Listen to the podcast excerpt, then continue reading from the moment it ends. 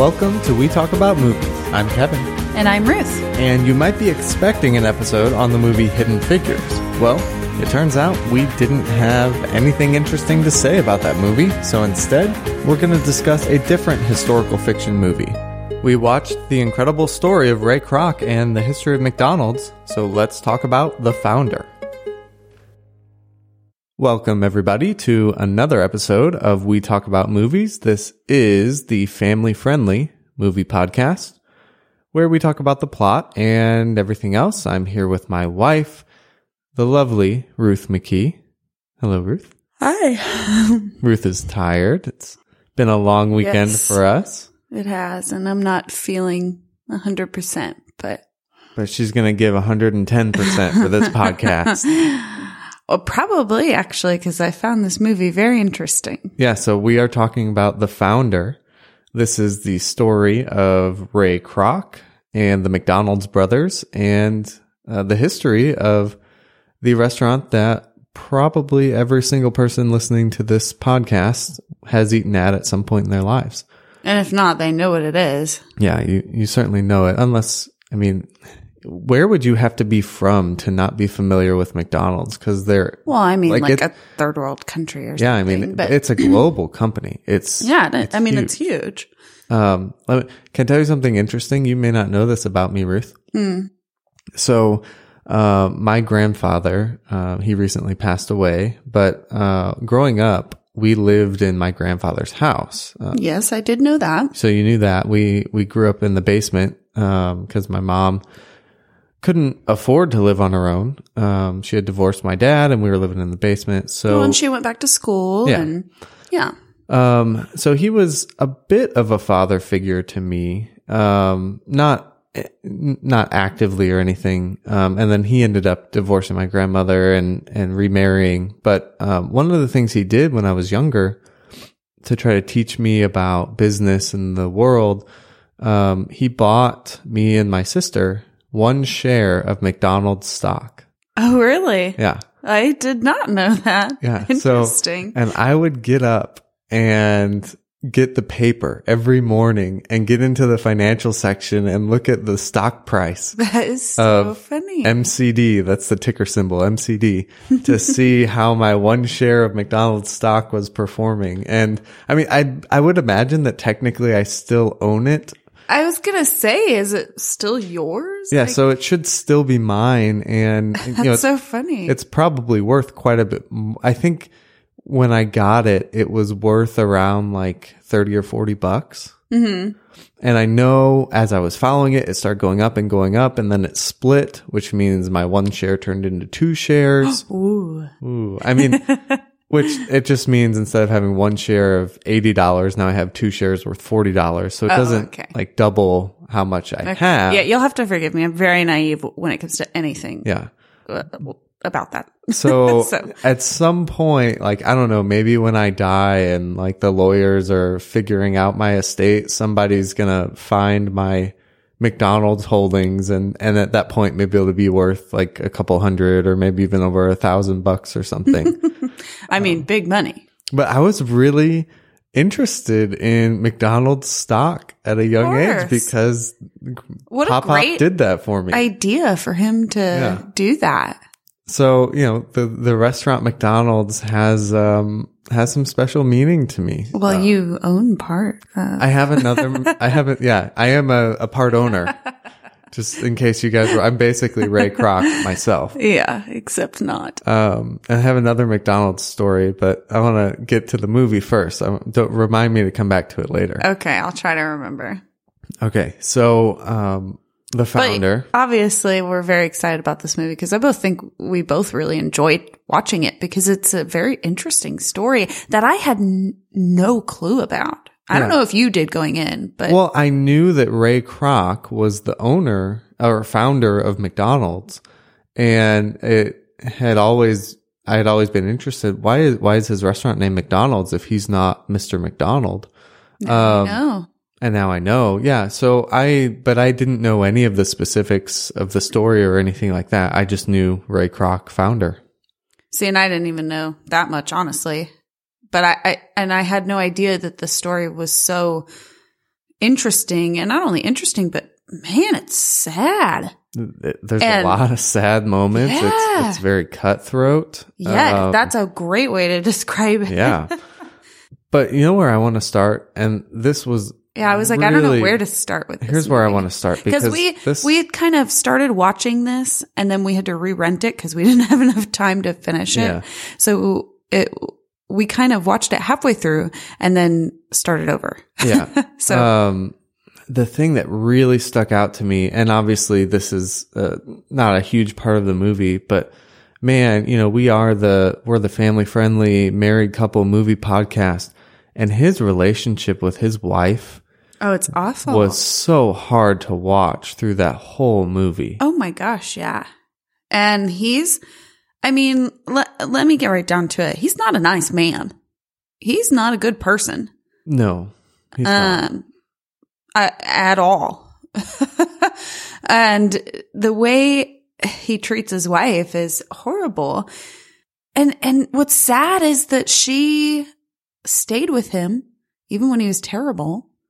And then he ends up divorcing her. Yeah. So he seems like he just doesn't care about her opinion. He doesn't care what she thinks about anything. He doesn't give her any credit for supporting him through what seemed like a pretty tumultuous career before his McDonald's days. Right. He was just your average salesman. Yeah. I mean, like the annoying kind, the door-to-door guy you don't want to talk to. Yeah. And so what I did while Ruth was cleaning up my mess upstairs when I came down here. By the way, I'm 8 months pregnant cleaning up after. And I apologize. I tried to be real nice. I grabbed her empty soda can and I was like, man, I'm really hitting the nail on the head here. And she's going to be so happy. But then I left all my junk up there. Your 2 phones and your wallet. Yeah. So. And that's my personality. I even went in to check to make sure that because I heard you turn everything off, and I was like, I'll guarantee something is left in there. It's either your shoes or a drink or something. See, Ruth completes me so well. And she does it with so much grace. You she doesn't learn to just like do. I said, I tried to really help by getting yours. Well, that's what made me laugh, because when I went in there, I go, "Oh, he grabbed my soda can trying to clean up, but look, he did such a bad job. He messed everything else up." What was really funny is it was your stuff that you left. But anyway, so. Ruth really, we work really well together because she fills in my gaps. So, anyways, he just was he didn't appreciate his wife, and you could tell that they had fallen out of love like a long time ago. Yeah. Well, because he was never around. And if we look at the beginning of the movie, she said, why don't you enjoy life for a little bit and stay home? Because he goes, it puts a roof over our heads. And this is referring to his odd sales jobs that he's had before he even discovers McDonald's. Right. And she's like, well, puts a roof over my head. Yeah. And he's like, what are you talking about? It's our heads. And she's like, well, you're never here. Yeah. And I feel like this is not the case for all traveling salespeople, but I think some people get into traveling sales because they don't like being at home. They don't like their spouse. And I think that's definitely the case here. He didn't have feelings for her. At least that's how the movie portrayed it. I mean, he could have at one point, but obviously that's not the focus of the movie. Right. But you know what's sad too? At the same time, I'm very angry with him, but at the same time, I don't know if I can necessarily let his wife off the hook. Now, again, I don't know how much of this is factual. This is obviously all based on the movie. So don't, get mad at me if I'm wrong or whatever. But based on the movie, she's like, I've done nothing but support you always. But then in the same breath, she's always like, well, I just keep hoping enough is going to be enough for you. When will enough be enough? And he says, honestly, probably never. And at that point, you would think, okay, he just told you flat out, he doesn't want to be home with you. True. And she just said, okay, he was honest with her. And she just, because obviously to me, here's what that scene said to me was she'd been waiting for a moment when he'd hit it big or whatever. and he would finally be done and be home with her. And like she said, we'd go to the club together and we'd take a walk around the block together. That's all she wanted. And she said, when was that day going to come? And he says, never.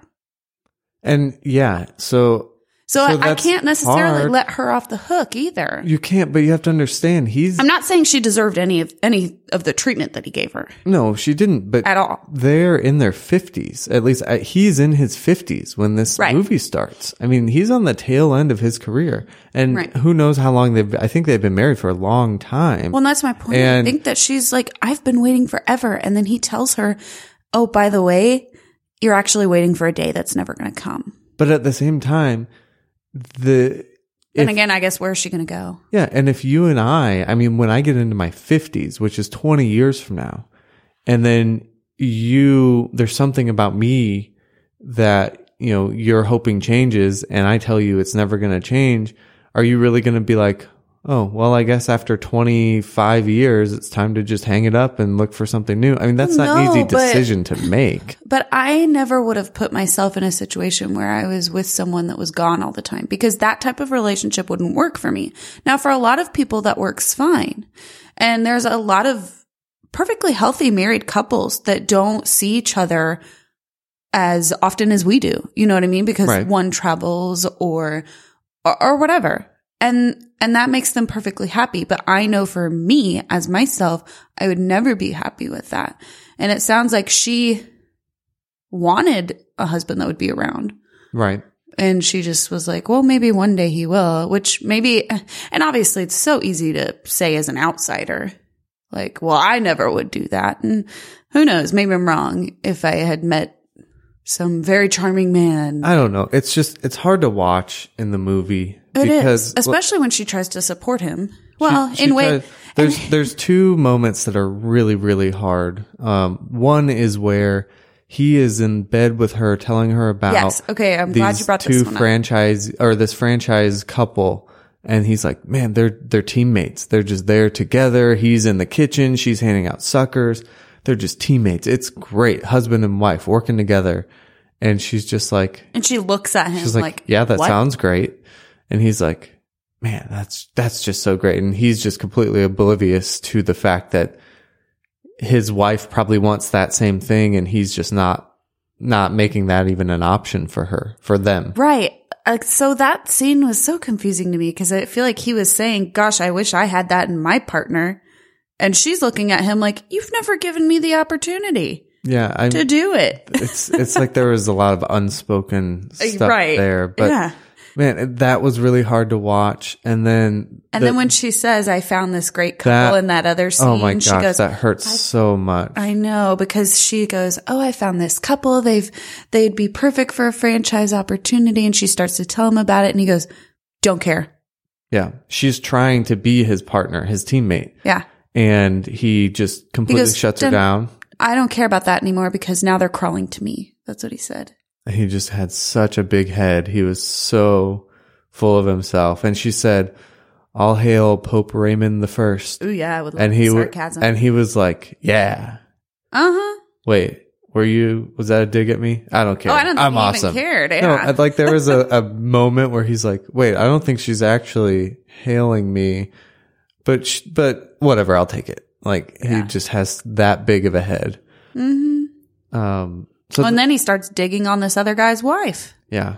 So that was super awkward too to watch, by the way. Well, and I'll tell you, so what I did while you were cleaning up is I looked up a website that said how much of this film was real. Oh, good. I'm always curious when we watch movies that are based on this seems very, very real. This whole relationship, to the point where, so he was married to his wife. Her name was Ethel. Mm-hmm. And the thing I read said that they were already unhappy before he started with McDonald's, so that's all true. Which they portrayed pretty well in the movie. He did meet a person's wife at a club in Wisconsin. Minnesota. Oh, okay. I think it was Wisconsin or Minnesota. Anyways. Whatever, yeah. He met her somewhere. She was a piano player there. In one of his old jobs, he actually worked at a radio station and played some piano, so he was actually a pianist. Yeah, he actually said that in the movie, too. Not the first night he met her, But Ray Kroc and that woman would actually perform duets at that restaurant on the piano. So it's like... And was her husband the owner of the restaurant? I think it said her husband was not the owner of that restaurant, but her husband was there the night they met, and he was interested in opening a McDonald's. Oh, okay. So all that's true. Like very close to being completely accurate. How ballsy. The other thing that they didn't show in the movie, which was really interesting because... I looked him up on Wikipedia and it showed he had 3 wives. And I was like, well, that's interesting because the movie only showed 2. So apparently after he divorced Ethel, that woman that he eventually marries, she would not leave her husband. Even though she had fallen in love with Ray, she wouldn't leave her husband. And so for like 8 years, she wouldn't leave. So in between, Ray married someone else who, again, was not, this website said, and I'll put the link to the website I read in the description of the podcast. She was a very submissive type person, kind of similar to his first wife, somewhat. I mean, I don't really know the details, but she wasn't that driven go-getter that he loved of, I think her name was Joan. And so that marriage lasted a couple years in between the divorce from Ethel until... she would actually leave her husband to be with him. Weird. Yeah. Wow. So that's a piece of the Ray Kroc story that you may not know because it wasn't depicted in the film. That's so odd. I mean, and again, this is not something that I can relate to. So I'm just like, you guys are terrible people, but...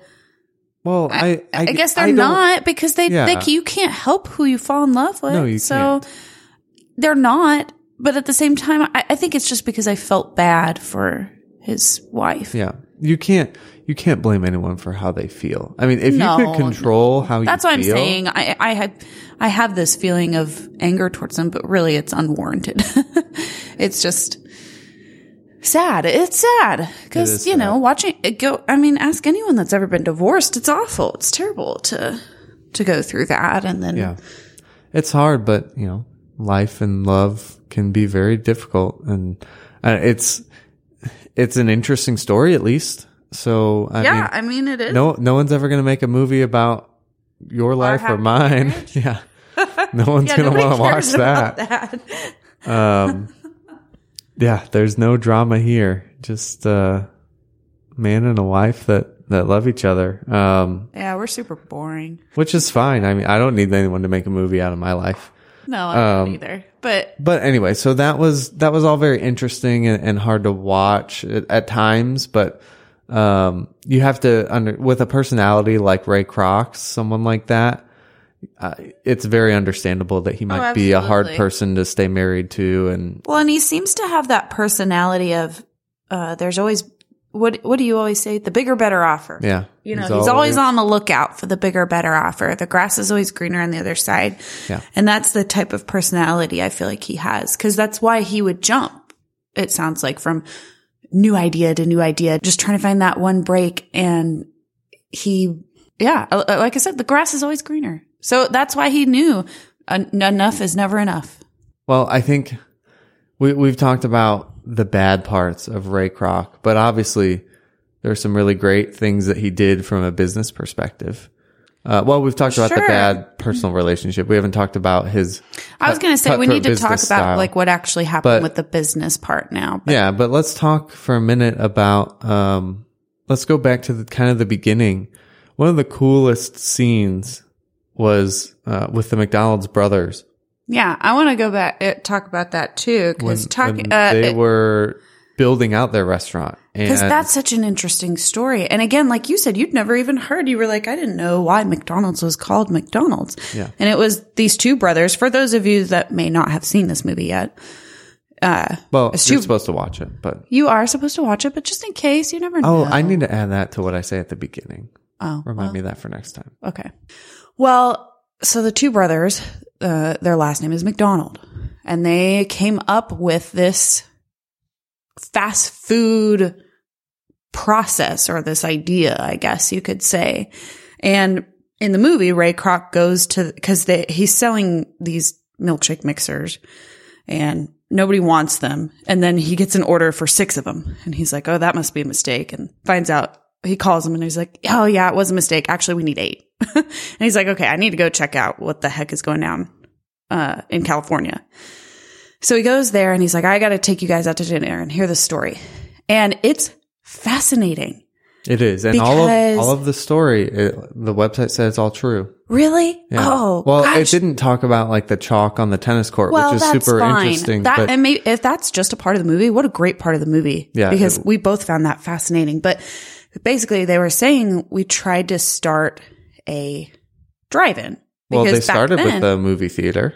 Well, yeah, and a barbecue drive-in. Depression hit, and then the burger. I was right, and I was just trying to skim over parts of it because again, you are supposed to watch the movie first, but.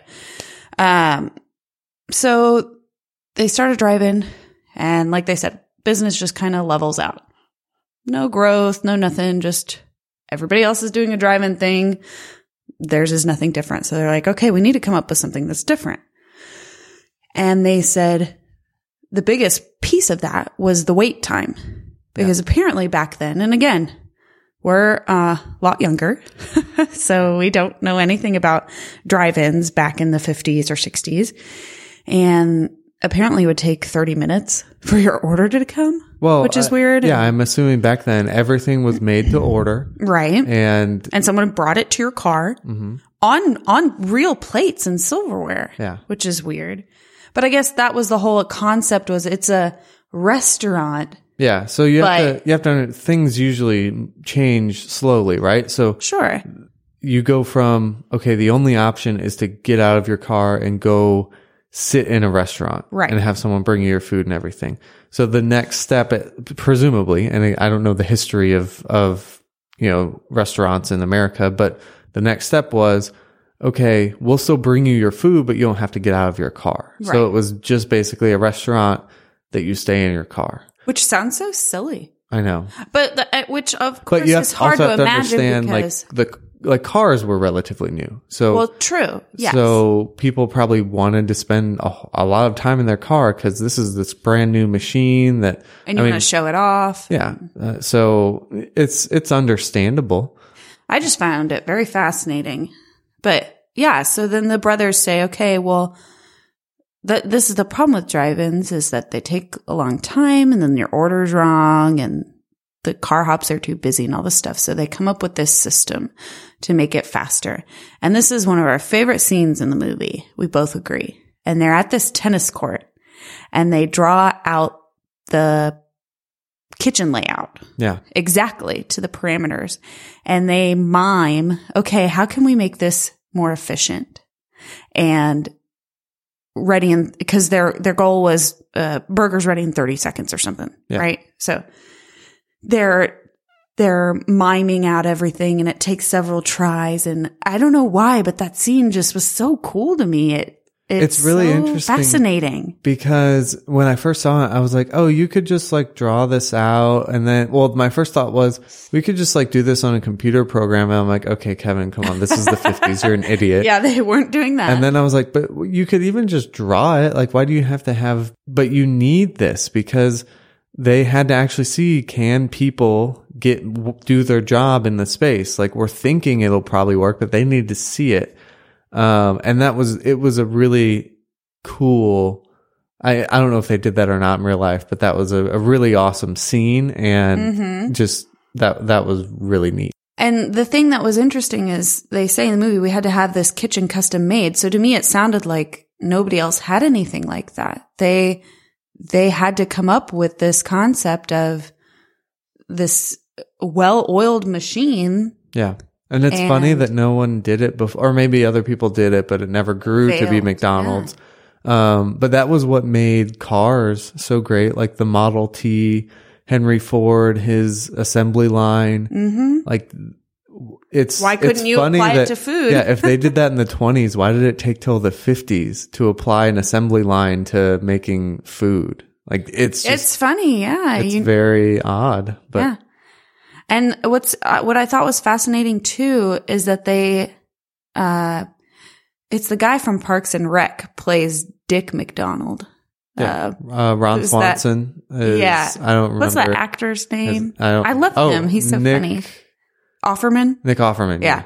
He's so funny. But anyway, he apparently, you know, in the movie, he says, well, I looked at our menu because they would have this extensive menu and say, we had 3 items making up like 87% or something of their sales. Mm-hmm. Burgers, french fries, and soda.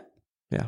I'm like, why did nobody else look at that? Isn't it so crazy? And it's such common knowledge in business today that it's called the 80-20 rule. Right. Like 80% of your revenue is probably coming from 20% of your clients or whatever. I mean, it applies to a lot of different things. Whatever. Yeah. So, but it's one of those things that's just grown over time to where it's just kind of common knowledge, but apparently people weren't really thinking of it back then. But I found that fascinating in the movie. He's like, we looked at our menu and he said, well, here's where we're making money. Mm-hmm. Get rid of all the other fluff. And what's really interesting to me is that's where McDonald's started.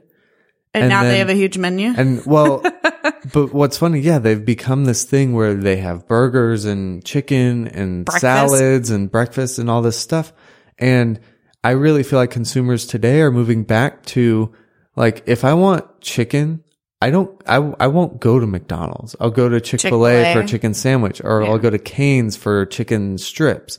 And if I want Mexican food, like, if I specifically want a burrito, I go to Chipotle. Or if I want something else, I'll go to... Or if you want pizza, you'd go to like Pie Five or something. So it's restaurants today are very much focused on this is the one thing we do really well. And so when you're in the mood for that... Well, fast food you mean, right? Yeah. When you're in the mood for that, come here.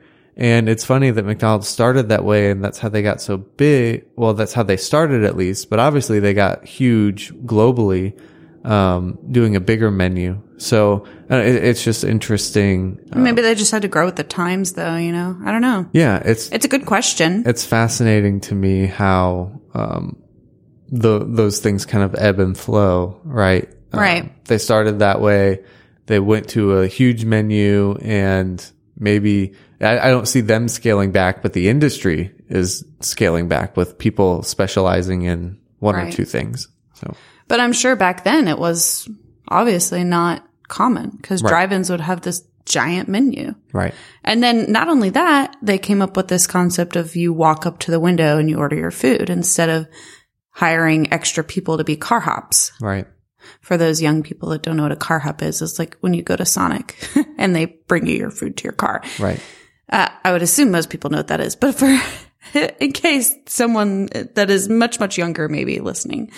But yeah, so they got rid of that concept as well. And it's funny they talk about it. And I wonder if this is true as well. It's a part of their story that people were just not getting it because we underestimated the learning curve. Yeah.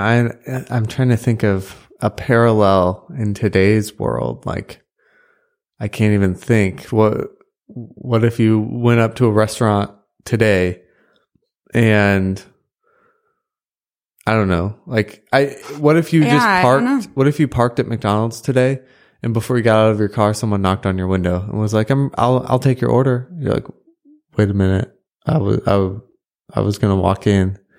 Like, it would be weird. Yeah. So you can understand why that would potentially have been a big problem.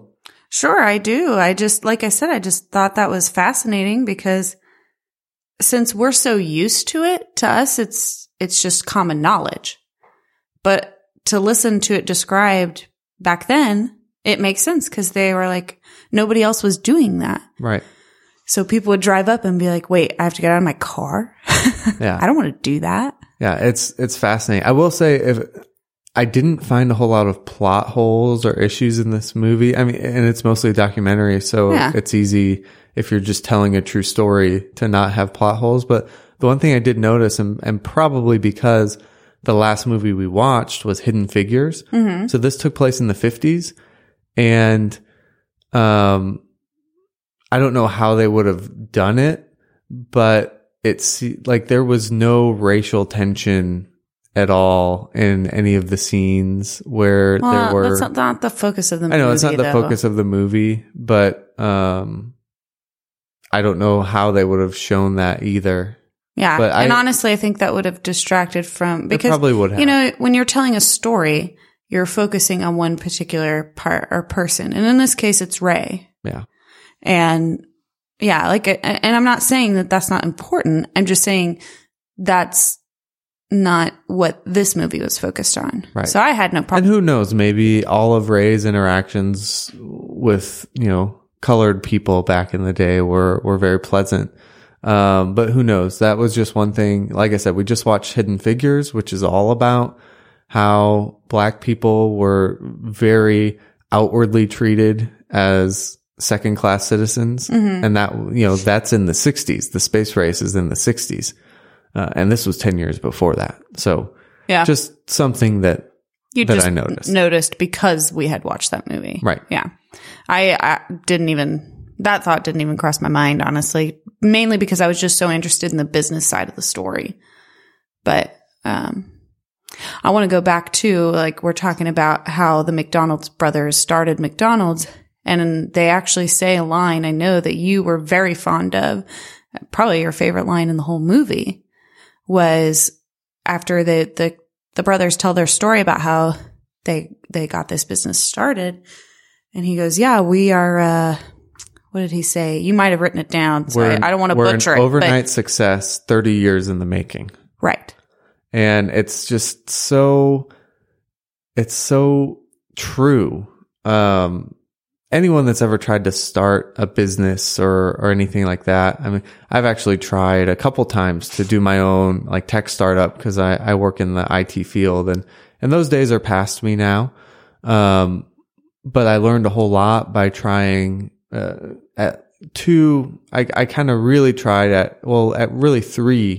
different businesses, and all of them failed, but I learned a lot. I made some money doing them, but, you know, if I were going to keep trying to be an entrepreneur, it would probably take me another 3 or 6 or 9 or 12 ideas until I really hit on one that worked. And past ideas, years. Yeah.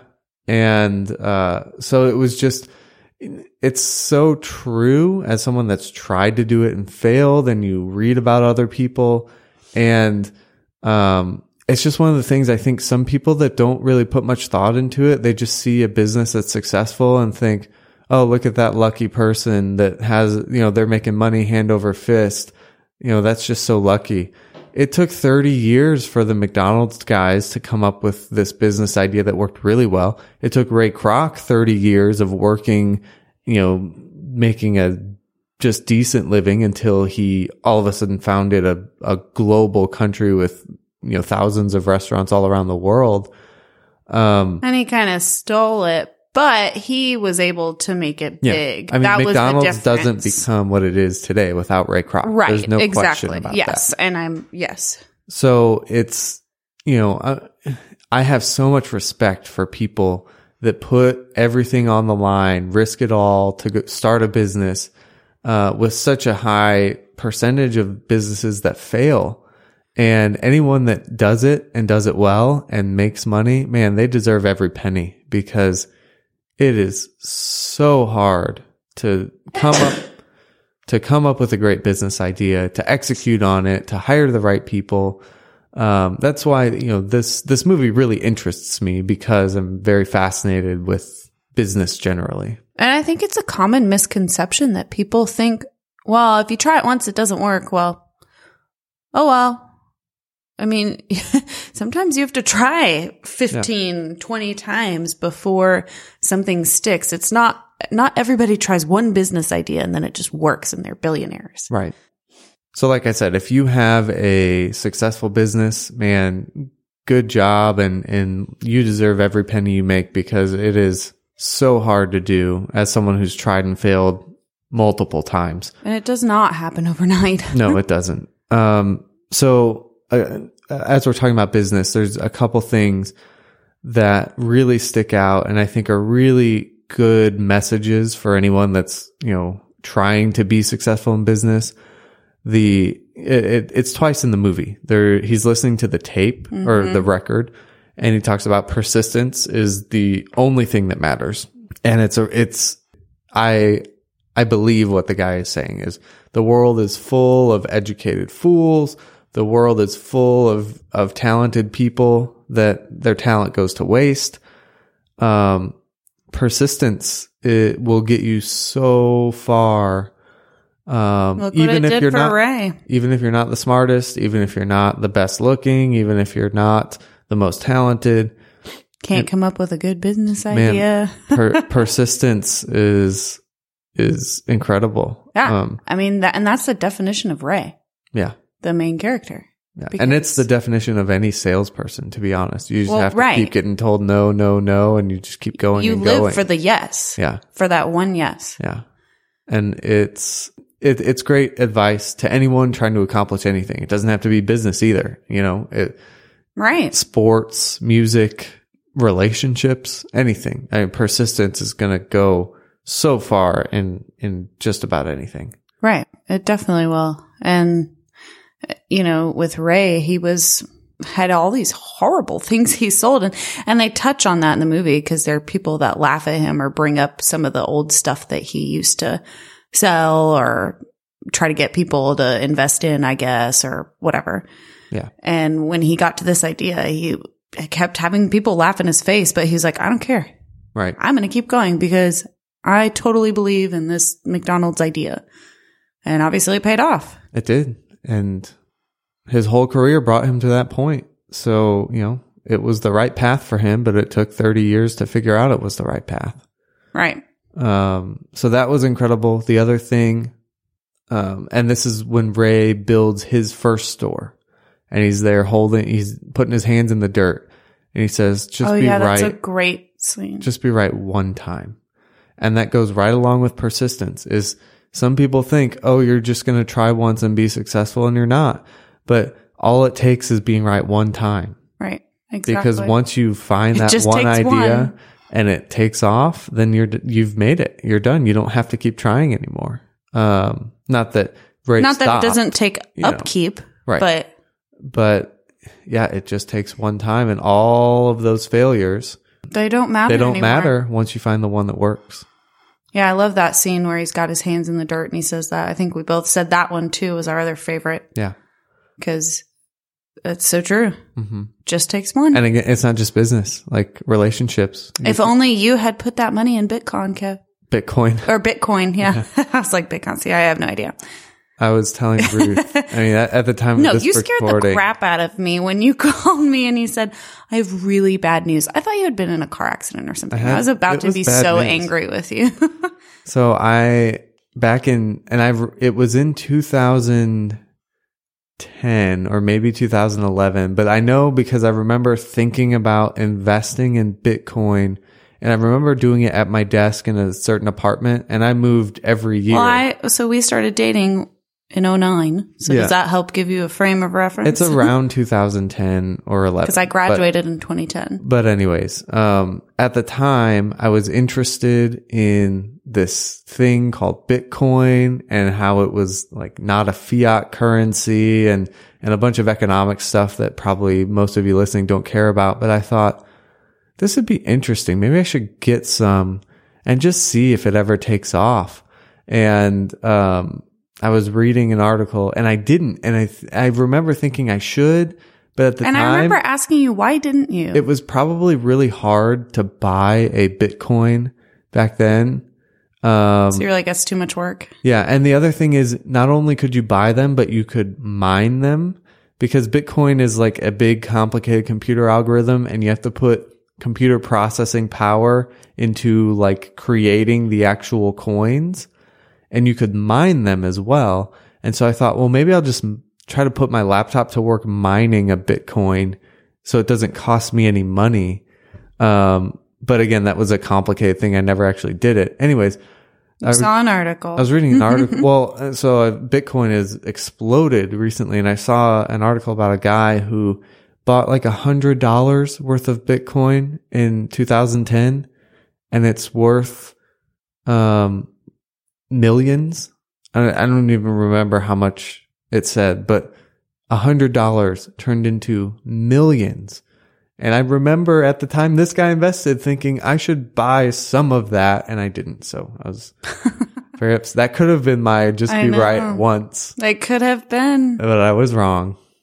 Oh. And I did some pretty silly investing tries back then. I bought some stock options, which are complicated, and a few of them worked out. Most of them didn't. I probably lost a few $1,000s back then trying to get rich quick with silly investments.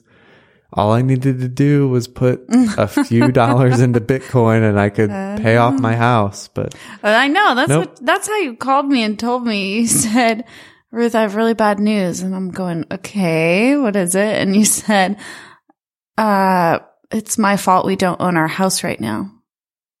And I went, what the heck are you talking about? I'm not following. What do you mean we don't own it? We have 29 more years of mortgage payments. 28. And, well, we refinanced, so it's... Oh, yeah. We did. Sorry. Well, that's depressing. But anyway. Anyway. See, that could have been your one time. And now you're kicking yourself. It could have. Let's talk about Ray and how he was a really bad guy in business. He took the McDonald's brothers for a ride, and it's just really sad to see, because business doesn't have to be like that. And that's the one thing I feel like, you don't have to step all over people to be successful in business, but Ray absolutely did. And what's so sad is the brothers tried to keep that from happening to them. Yeah. And that's why they had this long drawn up contract for Ray to sign, and he did, and he had to follow it for a long time, and he kept getting frustrated and angry, and then somebody else pointed out the only way he could get around it was to buy them out and make the contract void. Right. And so he did. And then but he wouldn't have even been able to do that if it wasn't for that other guy that came in and said, well, you need to buy real estate. Right. Because I didn't even catch that. I thought, well, how is he going to make, because I was confused in the movie for a second, and maybe you remember I leaned over and I was like, I don't understand how he's, because he mortgaged his house to start his franchise. Right. Mm-hmm. And then he gets lots of other people to do it. And everybody seems successful. And then there's this scene where she's like, well, you're 3 months overdue on your payments, and the bank's calling. And that's how his wife found out that he mortgaged his house. And I didn't understand. I'm like, how is he not making money? I didn't get it. He had signed a bad contract. And the way the movie shows that, number one, when he signs the initial contract, you can see him just be like, looks good, looks good, looks good. Like, he wasn't even reading it. He was just so excited to get into this business. He was just like, I'll sign whatever you need me to sign. I want to be a part of McDonald's. Right. So he signed a really crappy contract in the beginning. And then another thing, I guess he didn't even try to negotiate it at all. Another thing I read that was not in the movie, but apparently the McDonald's brothers had already sold the rights to a franchise in where he started his business, where he did his Des Plaines store. Mm-hmm. And so they didn't show this in the movie. He had to buy back the franchise rights from whoever it had already been sold to. Mm-hmm. And it cost him like $25,000, which back then is a lot of money in the 50s. So, that was contributed to his financial woes. And so until he got the idea of owning the land from that guy, who eventually became the president and CEO, it said at the end of the movie. I forget his name. Yeah, I forget it as well. But until he got that idea, apparently he was not doing very well financially. And, I do blame the brothers a little bit, because they should have, they knew that you have a fox in the hen house. They already said that. Like, they knew this guy was trouble. And I feel like they should have either tried to get him out early enough while they still could. But how would they have gotten him out?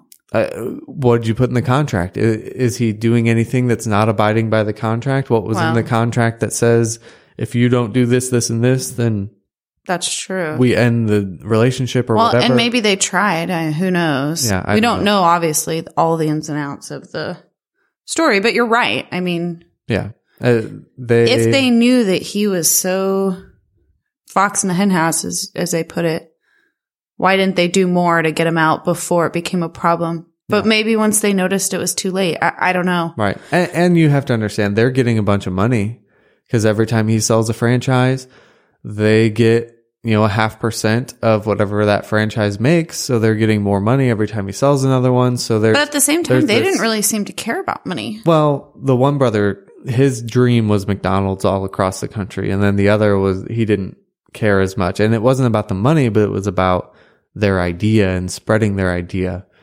So I think they were very conflicted in that they saw their idea expanding and growing across the country, but at the same time, they didn't trust the guy that was doing it. So it's a hard thing. But yeah. But they weren't built for business. They were not cutthroat like Ray was. And it's sad because you don't have to do it that way. But when you're dealing with someone who's playing the game like that, you have to fight back with the same amount of ferocity, and they just didn't and couldn't. Well, and that's that scene when he's on the phone with the older brother. He says, I would put, if my competitor were drowning, this is what Ray says. If my competitor were drowning, I'd put a hose in his mouth or something. Right. And he asked, the other brother, it's Dick and what's the other one's brother? I think it's Mac or... Yeah. Well... I don't know. Anyway, the bigger brother, he says, can you say you would do the same? And he goes, no. Because that's the type of people that they are. And that's why I didn't like it, because it made me so mad because they were such good people. And even his brother in the beginning or in part of the movie, he's like, no, I don't want to put Coca-Cola signs on our menus and stuff because... That's not what our business is about. He's like, yeah, we could do it to make an extra buck, but that's not why we do this and why we don't want the instant milkshakes. Like, we want real milkshakes. Like, they're more concerned about the quality of product, the product they're putting out, and their atmosphere, their brand, I guess. And that's what's so sad. They weren't all about the money. But obviously, Ray, all about the money. And I'm not saying that that's wrong. They just had, each party were such different visions. Yeah. And it was hard to see that. And obviously, Ray won. And McDonald's is what it is today because of Ray Kroc. And honestly, I don't even like McDonald's that much. I mean, sometimes I'll crave their french fries or something. Yeah. I mean, as a kid, loved it. Yeah. I wanted to go there all the time. Well, and it's the thing that surprises me is at the point where they're sitting in a room negotiating a settlement, and this is real, Ray said, I'll make a handshake deal, and they took it. They know, right? Why know what kind of a person he is, and they still took it. I think in the movie, what they were trying to show is the older brother was so tired and he was so concerned about his own health. He just wanted to be done. They kept on his face for a long time, and you could see him just resigned basically to being defeated. And I think they were trying to show he knows he's never going to see a penny of royalties, but he doesn't care because he just wants to be done with Ray Kroc. That's kind of what I thought too. In real life. And if that is what they were doing, what a great way that they did it in the movie. Yeah. But why wouldn't you just walk away from the table until you get that in the contract? I was really mad at their lawyer sitting there, not saying a word when his clients are handshaking on a deal that's not in the contract. That lawyer, I don't know if that happened in real life, but in the movie, he should have immediately been fired. Anyway, so that was frustrating. But overall, I think this was a really good movie. It's very enlightening to a lot of really great principles and ways to grow a business and to see how so many failures can turn into a success. And it's also really hard to watch the relationship with his wife, how cutthroat he is, and dealing with the original founders. It's a fascinating story. It really is. Especially because, like I said, what fascinates me is that Ray didn't even come up with the concept. He took the concept from somebody else, but what he was able to do was expansion. Right. And even that he struggled with. He still had to help because that guy, it wasn't until that other guy said, you don't realize you're in the real estate business. That's how you get out from underneath this contract that you're in with the McDonald's brothers. Mm-hmm. So again, he still would not have made it if it weren't for those people. But as we've already said before, McDonald's still wouldn't be today what it is without Ray. Right. Because he was the salesman. He's the one that expanded it. And he had the drive and the persistence to get it done. So that's why I find it fascinating. I'm like, it wasn't even his idea. Yeah. I think it's a really good movie, and I think it makes you think. So those are the kind of movies I really like. I'm going to guess you're going to rate this one pretty highly. Yeah. Let's go. What's your rating? I would say an 8. I really liked it. And I think it's a fascinating story. Yeah, I liked the story a lot. I like how when I looked up to see how much of it was true and how much was exaggerated, it was just pretty much all true. So they didn't even have to really fake things to make it an interesting story. It is just an interesting story. And I thought it was reenacted really well. I'll probably say 7.5. And the only reason I say I wouldn't call it an 8. Oh, I'm surprised. Is just because I don't see myself really wanting to watch it again. It's kind of a one-time thing. Like, well, that's I don't want to go back and rewatch that movie over and over again. If it's on TV a couple years from now, I'll probably be like, "Oh, this is interesting. I'll rewatch it," but I probably won't seek it out ever again. Well, when you put it that way, I tend to agree with you. Because yeah, it's not something I want to watch over and over. It's not. But that, a super entertaining movie. As a one-time watch, it was very interesting. So 7.5 for me. I might agree with you then. I might change to 7.5 because I really didn't think about, would I want to watch it again? I just thought, is it a really good movie? Yes. And that's only one part of the rating. Yeah. And we rate these out of 10. Like I said, I only have 3 10s. Ruth has 0 10s. She's never seen a movie that she would rate 10 out of 10. That's very common. Did you know that I'm pretty sure they've done studies. That's why they do ratings 1 to 10, because you hardly ever see a 1 or a 10. Or when you take surveys, that's why they do that. Yeah. I mean, anyway. That's what we're saying. Okay. And also, here's a little fact about me that super indecisive. I can't even pick out the name of our son yet. And he's due a month from today. That's not a small decision, though, but. Yeah, I know, but what I'm saying is I'm very, very, very indecisive. Not always. Give yourself more credit. No. Okay. You're proving me wrong now. Okay. So what's your final rating? 7.5? Yeah. Okay. Sure. Because again, like I said, I really didn't think about, would I watch it again? But I guess.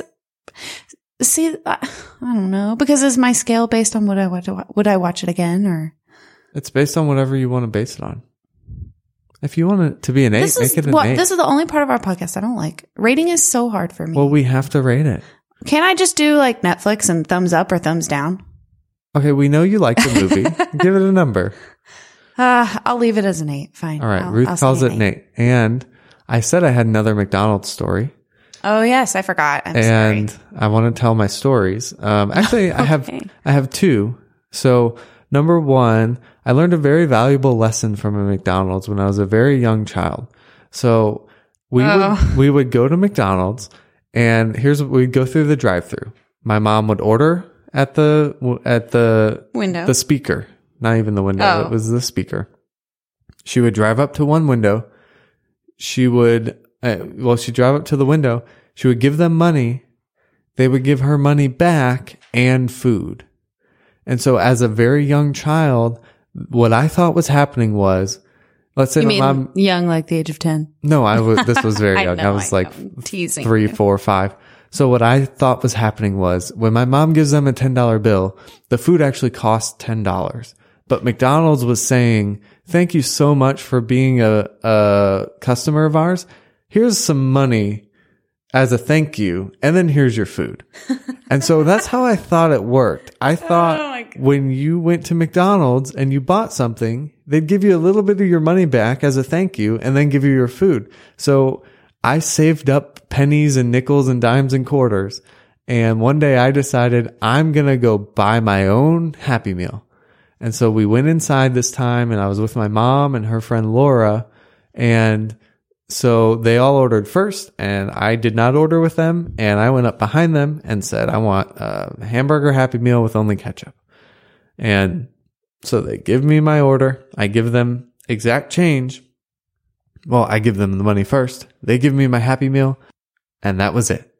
And I stood there, and I'm sure the person at the counter was like, what the heck is this kid doing looking at me? I just gave him his food. Just go eat it. And I stood there for so long, like, where's my thank you money? And then I just went back to the table, and I cried. And my mom's friend, Laura, was like, what is wrong, Kevin? And I tried to explain. I'm sure they probably didn't even understand what was going on. Well, I think they did, because I think Laura gave me like 50 cents. Oh, she took pity on you. Yeah. So, that was where I learned what making change actually, how, you know, paying for food works and what change is. It was a very hard lesson for me to learn as a kid. I mean, it brought you to tears, literally. It did. And then the last thing, I just want to tell you guys how fat I am. When I worked at a McDonald's in high school. And when I first started, I worked the drive-through window for just a few weeks. And yeah, this is pretty disgusting. This is pretty gross. They were selling the supersized soft drinks at the time. And when you're working at McDonald's, you don't get free food, but you do get free drinks. And in one shift, I would get a supersize, which was a 42 ounce, and I would fill it not with water, not with soda, with a chocolate shake. We all knew you weren't filling it with water. So 42 ounces of chocolate shake, but wait, there's more. Yeah, you'd do it twice. I would refill it. In one shift, I would drink 84 ounces of chocolate shake. And let's recap. How much did you weigh in high school? In high school, I topped out. I am still 5 feet, 11 inches tall. The heaviest I ever got in high school was, I think, 145 pounds. That's so small. I was so skinny. And you would have 42 ounces of chocolate shake. 84 ounces. Oh, I'm sorry. 84 ounces. Yeah, because you did it twice. And you said you would take chicken nuggets. Well, that was different. So when I was working the grill, I would sneak a chicken nugget every now and then. That wasn't all at the same time. But still, I mean, 96 ounces of chocolate shake is probably like 4,000 calories or something. I just can't imagine drinking them. And you know me, I love sweets. It was pretty gross. That is so wrong. McDonald's has been a big part of my life. I'm a part owner of the McDonald's Corporation. What do you think would happen to your body now if you ate that? Oh my gosh, I can't even imagine. You would probably just have diabetes right away. I would just probably have to sleep for 2 days straight. Or puke. Yeah, it would be bad. By the way, when you get older, you can't do that. In high school, take advantage of that, because, I mean, I would eat, I'm laughing at you, but I did the same kind of thing. I would eat junk all the time, and it didn't matter. It was really, and you felt really great. You did. You didn't care, because you were a swimmer. I was. Well, I played every sport. Yeah. But what I'm saying is, like, you could go to a swim practice after that and you wouldn't care. Yeah. If you tried to go work out after eating even a small shake, you'd be like, this is terrible. Actually, I swam in college too. And one time right before swim practice, I got a McChicken and a McDouble, which was like a double hamburger. And I ate that before swim practice, and I sat out about half that swim practice because I had to be in the restroom. So that was not a good idea in college. See, it already was starting to catch up with you. All right. McDonald's has been a big part of my life. I'm a part owner. I've worked there. I learned how making change works there. And now you never eat there. And all of that would never have happened without Ray Kroc. So for all of his personal and professional flaws, I have to attribute part of my life to Ray Kroc and his vision for McDonald's. Okay. Ruth and I really hope you enjoyed The Founder. It's one of the best movies we've seen this year. There's something about historical fiction done right that makes for a great movie and an even better discussion. If you want to continue the discussion with us, follow us on Twitter @WeTalkAboutMovi, like us on Facebook at facebook.com/WeTalkAboutMovies, or go to our website, wetalkaboutmovies.com. Now, our youngest son, Grant, is just over a week old, and while we thought about taking a month off, we just couldn't help ourselves. We have a lot of family in town helping us care for these boys, and that means we have the chance to get our first ever guest host back on the show. You never can make any promises when it comes to 12-year-old girls, but if I can convince her to co-host again, next week we'll be talking about the new Power Rangers movie with our niece, Aaliyah. Go listen to her first appearance in our Moana episode, and then we'll see you back here next week.